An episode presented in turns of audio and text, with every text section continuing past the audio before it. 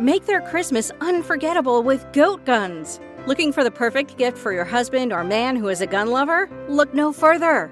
Goat guns are the greatest gift of all time miniature gun models. They are the perfect blend of quality and detail. From pistols to rifles, there's a goat gun for every collector, history buff, or gamer. Whether for display or for a fun collecting hobby, Goat Guns will bring joy and excitement to him. Surprise your loved ones this Christmas with a goat gun, the ultimate gift that won't disappoint. Shop at goatguns.com. Welcome to the Human Capital Innovations Podcast, your go to source for personal, professional, and organizational growth and development. We hope you tune in often for all things people management, organizational development and change, organizational leadership, and social impact related. Maximize your personal and organizational potential with Human Capital Innovations podcast.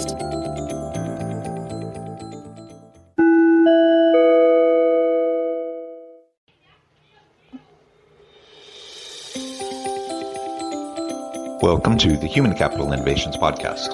In this HCI podcast episode, I share my recent appearance on the Resilience Unraveled podcast with Dr. Russell Thackeray titled Trends in Organizational Development.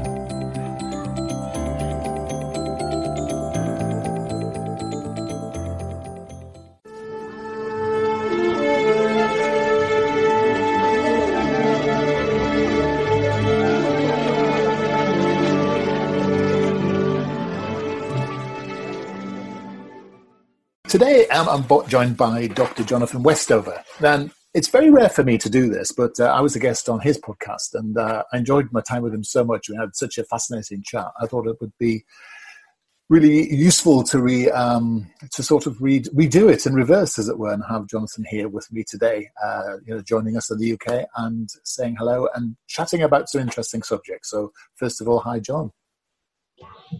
Hello, thank you for having me. I'm excited to have the chance to have another conversation with you. Like you said, we we had a really fun discussion. What was it? A couple months ago. Yeah, uh, time flies. Yeah. So so I lose track, but but I'm I'm uh, coming to you here from Utah uh, in uh, the United States, and uh, it's very hot here right now. Um, we we've been having weather up towards 100 degrees Fahrenheit, um, which is quite warm, but yeah. uh, it's a beautiful time of year. It's gorgeous, isn't it? You know, summer's a great time of the year, isn't it?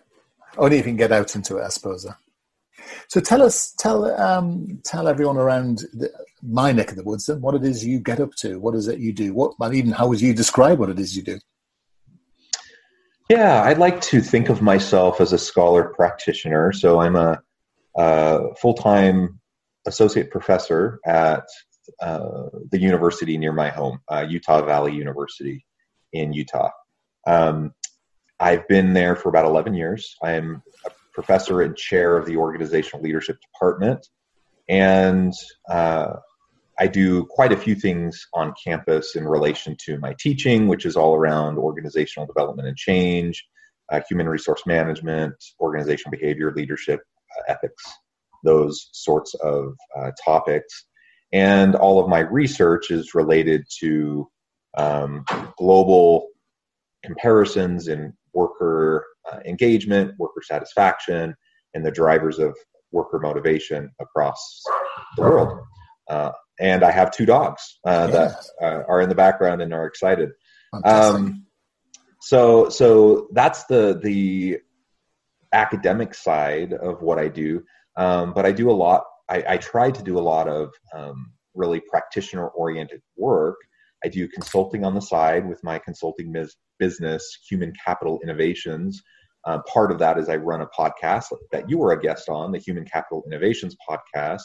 And we also release webinars and lots of um, original research uh, and, and other content. The goal of which is to to help organizational leaders learn how to better manage their people, how to improve their leadership skills, have those difficult discussions in the workplace, and ultimately to to be able to have high functioning organizations and teams where um, they're maximizing the potential of their people. Mm. Um, so, in a nutshell, I, I, suppose that's a big nutshell, but in a nutshell, that's that's what I do on the academic and the, the, the practitioner side. Um, and then I also, you'll hear noises in the background from time to time. Uh, I have a large family. I have six children. Um, my wife is also a professor. She teaches math. And we're all working from home and doing school from home right now wow. um, because of COVID. So it's it's an adventure. And and uh, the, everybody's interested in the dog. So um, K8 and K9, I suppose they're called. that's that's right. We we so we have a, a Brittany and we have a Cavachon, um, a mid-sized dog and a little dog, and they're best friends. So oh. it's it's a lot of fun. Very good. So I guess it's been a trend in the academic world to have come up with interesting ideas, to have stretched the boundaries, to have to have pushed forward the uh, some of the meaning and ideas over the course of the last 20 or 30 years in organizational design and leadership and all those sorts of things. And there's been an academic front and there's been a practitioner front. And I get the sense there's nothing really new at the moment. Is, is that fair? You know, it, it's it's it depends on what you mean by new. Um, I mean, I think we're always pushing the edge of known, um, you know, the, the edge of truth, the, the edge of knowledge, and and we're refining methodologies and we're getting better at explaining phenomenon. Um, so you know the, the, statistical techniques used today, you know, versus even when I went through my PhD program, uh, 15 years ago, they're more advanced, and so we can have more precision and we can have uh, you know a little bit more um, uh, detail into what we're trying to understand and the various complex the complexities of the interacting variables. So I think the methodological advancement is definitely there. Um, which then does lead to insights in the, the theoretical world as it relates to the practical world for sure. Um, but largely, yeah. I mean, I think if we're talking about the general fields of organizational behavior, um, you know, the major principles, the major theories have been in place for decades now, and there's little tweaks and adjustments and repackaging and you know putting you know a new kind of label on it. So that is continually happening. Um, but in terms of like substantive um, advancement in like some of those core theories, I, I haven't really seen that for a while. Um, why, one of the, why is that? Do you think? Uh, that's, that's a good question. I mean, some of it is, frankly, a lot of what we do isn't rocket science, you know. And so when when some of these when like for example when organizational behavior emerged as its own discipline originally it was uh, an amalgamation of of all the different social sciences and their take on organizations. So you had um, the sociology of organizations, you had uh, industrial organizational psychology, you had anthropologists, political scientists, so on and so forth. All the different disciplines were, um, you know, do there was a, a, a, little piece of that discipline that would focus on organizations, and over time, you know, thirty, well, probably more like fifty years ago, they started to coalesce into like one standalone discipline, which was organizational behavior. Um, and you still have organizational sociology and IO psych and, and all of those. And that's actually what I did. I did my PhD in organizational sociology. Um, but but you have this this uh, or, this organizational behavior kind of um, collection, interdisciplinary collection of work, and and they started to uncover decades ago some of the driving fundamental phenomenon influencing human behavior, uh, uh, group behavior, um, effective leadership, so on and so forth. And a lot of it really isn't rocket science. It's it's it's you know sometimes I would say it's it's uh, just really common sense type stuff that often people forget when they get into the daily grind of just trying to you know run a business and deal with people and put out fires and also you know we, we just have a tendency to revert back to our baser tendencies and you know human nature. And so we end up doing dumb things over and over again yeah. when we're in leadership roles and when we're working in organizations. And so part of it is just reminding people again and again and again some of those basic principles um, so so they, they can be effective. They can be effective leaders effective communicators effective collaborators drive innovative cultures you know etc um, so there's been refinements for sure, um, but a lot of the major theories I think have have largely been there. Um, one thing that I would like to consider, I, I, I think it's it's reasonable to consider myself a, a one of the leading experts in um, in relation to my own research is is global comparative studies as it relates to organizations. Um, and one of the things that I did in my dissertation, I've done you know dozens of times since in, in other peer-reviewed articles since finishing my doctorate, is just demonstrate the complexity of global systems as they influence uh, organizational dynamics and the motivations of employees. And so, one of the things I think we've fallen into the trap in, uh, particularly in the Western world, uh, as it relates to like the discipline of organizational behavior, is to say to, to make the argument that you know this theory that came out of like the University of Michigan, you know, back in the 80s, um, it's been replicated a bunch of times. It's been demonstrated to be um, you know uh, generalizable, and so now we're just going to take it and apply it in every different context, every country around the world.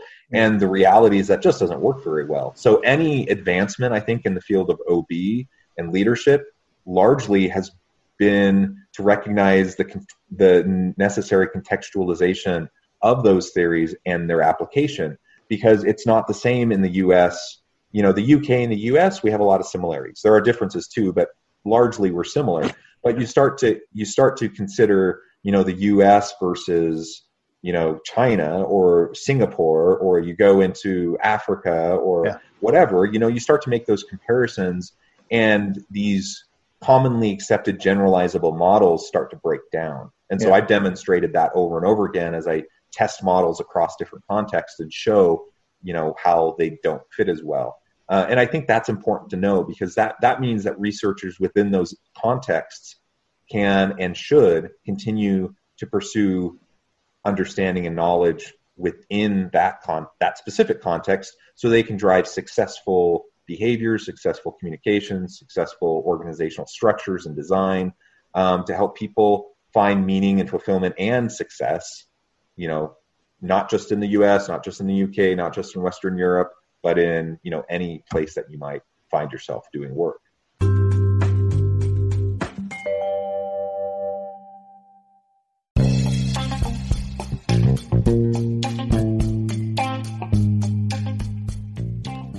Excited to announce the publication of my new book from HCI Press, The Alchemy of Truly Remarkable Leadership. Ordinary, everyday actions that produce extraordinary results. Consider how the nature of work has shifted over the past 50 years. With increased globalization, rapid technological advancement, and the shift in economic composition, the average job of today looks very different than the average job of 50 years ago. What will the jobs and organizations of tomorrow look like? Moreover, what does this all mean for organizational leaders? What are the core competencies and capabilities of organizations and their leadership that are prepared for continued disruption and geopolitical and socioeconomic shifts? Regardless of what the future holds, increasingly, leaders need to be socially minded, data driven, decisive, champions of talent, and disruptors of the traditional notions of leadership, teams, organizations, and work. The alchemy of truly remarkable leadership will help you to explore your own leadership competencies and capabilities and consider ways to apply and implement them into your workplace and personal life.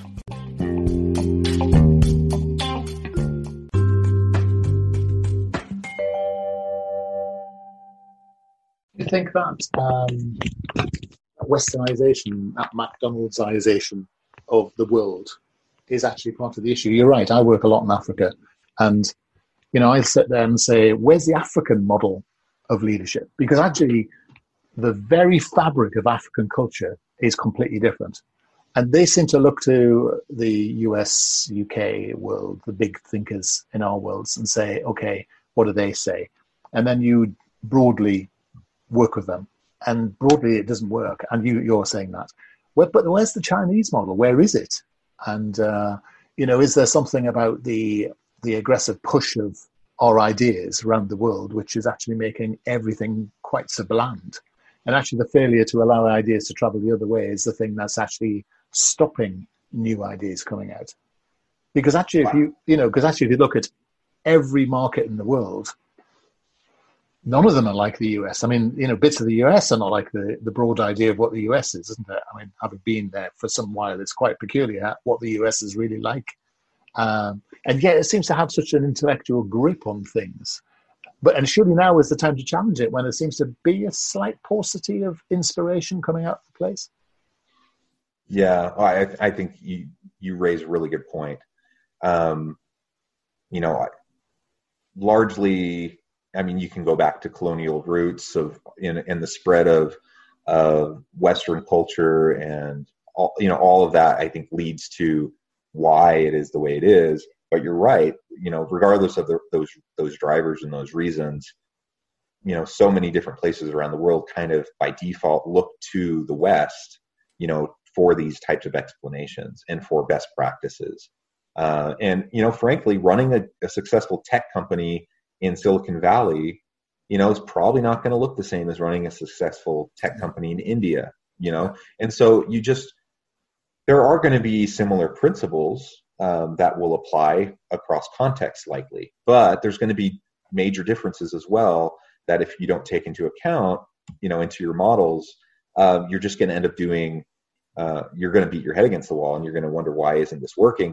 And that, and then that sometimes leads to people making false assumptions or false um, coming to false conclusions about the, the inferiority of the workforce. They're not the, the human capital isn't skilled enough. They they they don't know they're lazy. You know, some of those stereotypes start to emerge, and it has you know really nothing to do with the inferiority as as some may, may claim of the this foreign workforce it has everything to do with you know the the management style the organizational structure the way the work is designed and it's designed for you know workers in the U.S. It's not designed for workers in India, just as an example. Yeah. Um, so so you know we just need to be really careful about that. But but people don't like to hear that, especially big corporations don't like to hear that because they like predictability, they like certainty, they like um, they like consistency, and they you know the the preference would be most leaders would like to see you know kind of general policies, procedures, practices, culture that's more or less uniform across locations. And that might work okay when you're in a, you know, in Western Europe and, and there's not as much difference across cultures. Um, but man, when, when you're a multinational firm and you're in 50 different countries yeah. and I mean, it's, it's just not going to work that way. And, and you're just going to run into frustrations over and over again. Yes. I, I, it's, it's interesting. I'm wondering whether the I wonder whether the actual creation of the OB, OD, as we call it in our world, practice has been at the robbing or the ex, at the expense of all those individual little sub practices, and almost creating these big amorphous departments gets in the way of doing unique and small research. I, you know, I, I think to myself, you know, I'm an OD person as well, and and I just wonder whether we've we've created this thing called OD, but actually we've forgotten what makes it up in the first place because OD's over, overtaken its constituent or core elements, and I think they've they've we've almost lost that richness. Uh, it's interesting you mentioned anthropology. So, you know, fascinating to think that would have been the anthropology of organizations. You know, that's when, when was the last time that was that was discussed? I mean, Harari probably is the last person who's really applied it to a to a corporate setting in a sense, hasn't he? Um, I, I well, yeah, wonder, I, I, I think I think that's that's right. I mean, that's an important thing to consider. And you know, I mean, personally, I, I again, I come to OB OD leadership from the organizational sociology background framing, right? And so, and I, I just noticed that I tend to view things quite differently than someone who's gone through like a traditional OB doctoral program. Um, and and people who go through an IO psych program tend to view things a bit differently too. So we need, I think what you're kind of hitting on, which I, I agree with, is that interdisciplinary, the, the inherent interdisciplinarity of organizational behavior or organizational development as a field requires us to keep an open mind to all of these different subdisciplines that have are are the contributors that made the field in the first place and then we have each of those disciplines recognize the necessity of context and how context matters in the understanding of human behavior and human interactions, in, in this case, within the organizational setting. So we have to come back to those roots. And it's so interesting because sometimes, you know, I try to publish something and, you know, a, a management journal will say, well, that's that's more sociology. So send you know send it to a sociology journal. They'll say, oh well, that's that's more like psychology. Send it to psychology or go you know send that over here to you know political economy you know and so i'm like yeah the, the work i do is interdisciplinary and so it ends it ends up kind of touching on all these different disciplines and people in the field don't know what to do with it and yeah. so so then i end up juggling around trying to figure out where this thing's going to land um, so that it can be disseminated and people can you know benefit from it hopefully um, but that's that's the challenge of the interdisciplinary work because everything in academia has become so niche, you know, that and so so drilled down that people tend to focus, you know, on these very tiny little specialty areas. And most academics don't do a lot of cross disciplinary, interdisciplinary work anymore because it's just harder to publish and yeah. and in the uh, publisher perish environment of academia, you know, that ends up driving the culture. It's interesting in, in our world. If you if if you go to a psychological place and they say send it to sociology, that's just an insult. So, uh,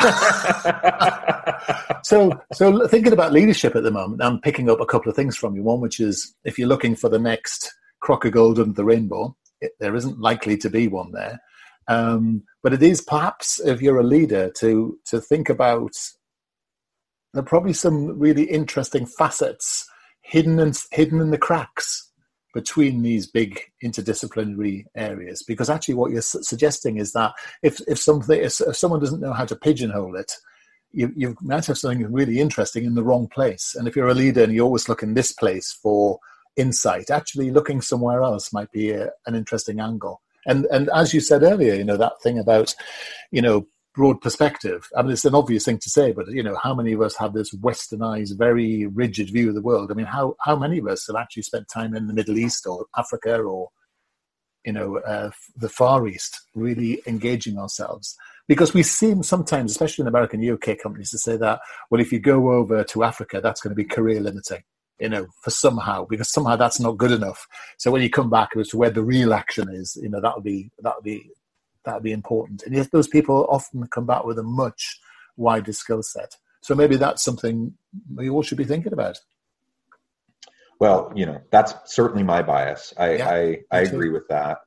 But I'm also someone who, you know, I, I inherently do, you know, I, I do, you know, comparative international work in both my research, my teaching, and my my practitioner work, you know, my consulting, and I travel a lot. So, you know, that's something that I love that I feel is really important the question is how you know i buy into that. You're preaching to the choir but like how do we um, how do we convince others of that? And and you just what the, the, the situation you just described where people say it's career limiting to go on this foreign assignment um, you know how do we counteract that and counterbalance that um, so that organizations can learn to embrace the the global complexity and and learn to thrive more because of a deeper understanding of, of differing contexts and cultures. Well, I'll tell you what, the first step for a lot of people is to get hold of you and come to your website and um, and sort of engage a little bit with your work. So just tell uh, tell us how to get hold of you,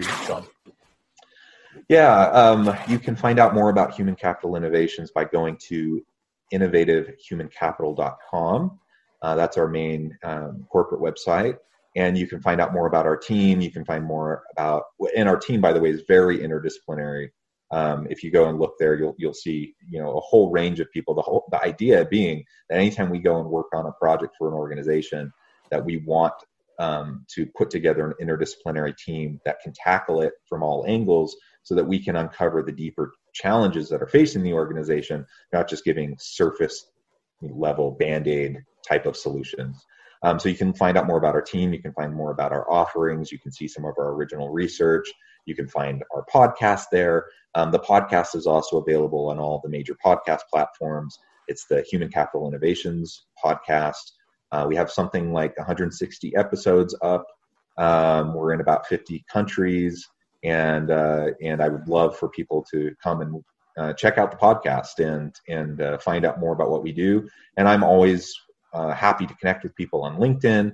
Uh, Jonathan uh, H Westover on LinkedIn. You can look me up, and uh, I'd love to have a conversation. Brilliant. Thanks very much for your time today. It's been a blast. I've really enjoyed it. Thank you so much. It's been fun.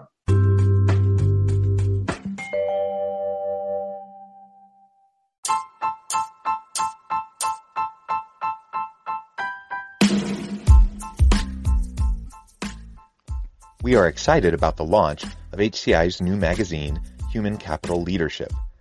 Human Capital Leadership is a free, interactive e-magazine designed to help individuals, leaders, and organizations find innovative approaches to maximize their human capital potential. We will be publishing issues quarterly in August, November, February, and May. Check out the first issue and let us know what you think.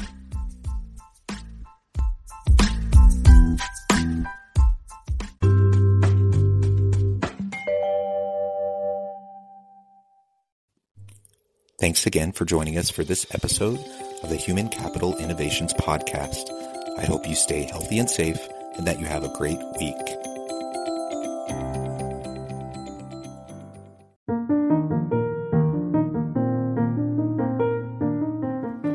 Check out our new weekly LinkedIn newsletter, Alchemizing Human Capital, exploring industry trends via original research and interviews with executives and thought leaders from across the globe. We look forward to having you join us. Make this Christmas memorable with Goat Guns. Get the coolest miniature gun models for your collection. From historical classics to modern weapons, we have something for every firearm and hobby enthusiast. Surprise your loved ones with the gift of Goat Guns, the perfect blend of quality and detail. Shop now and spread the joy at goatguns.com.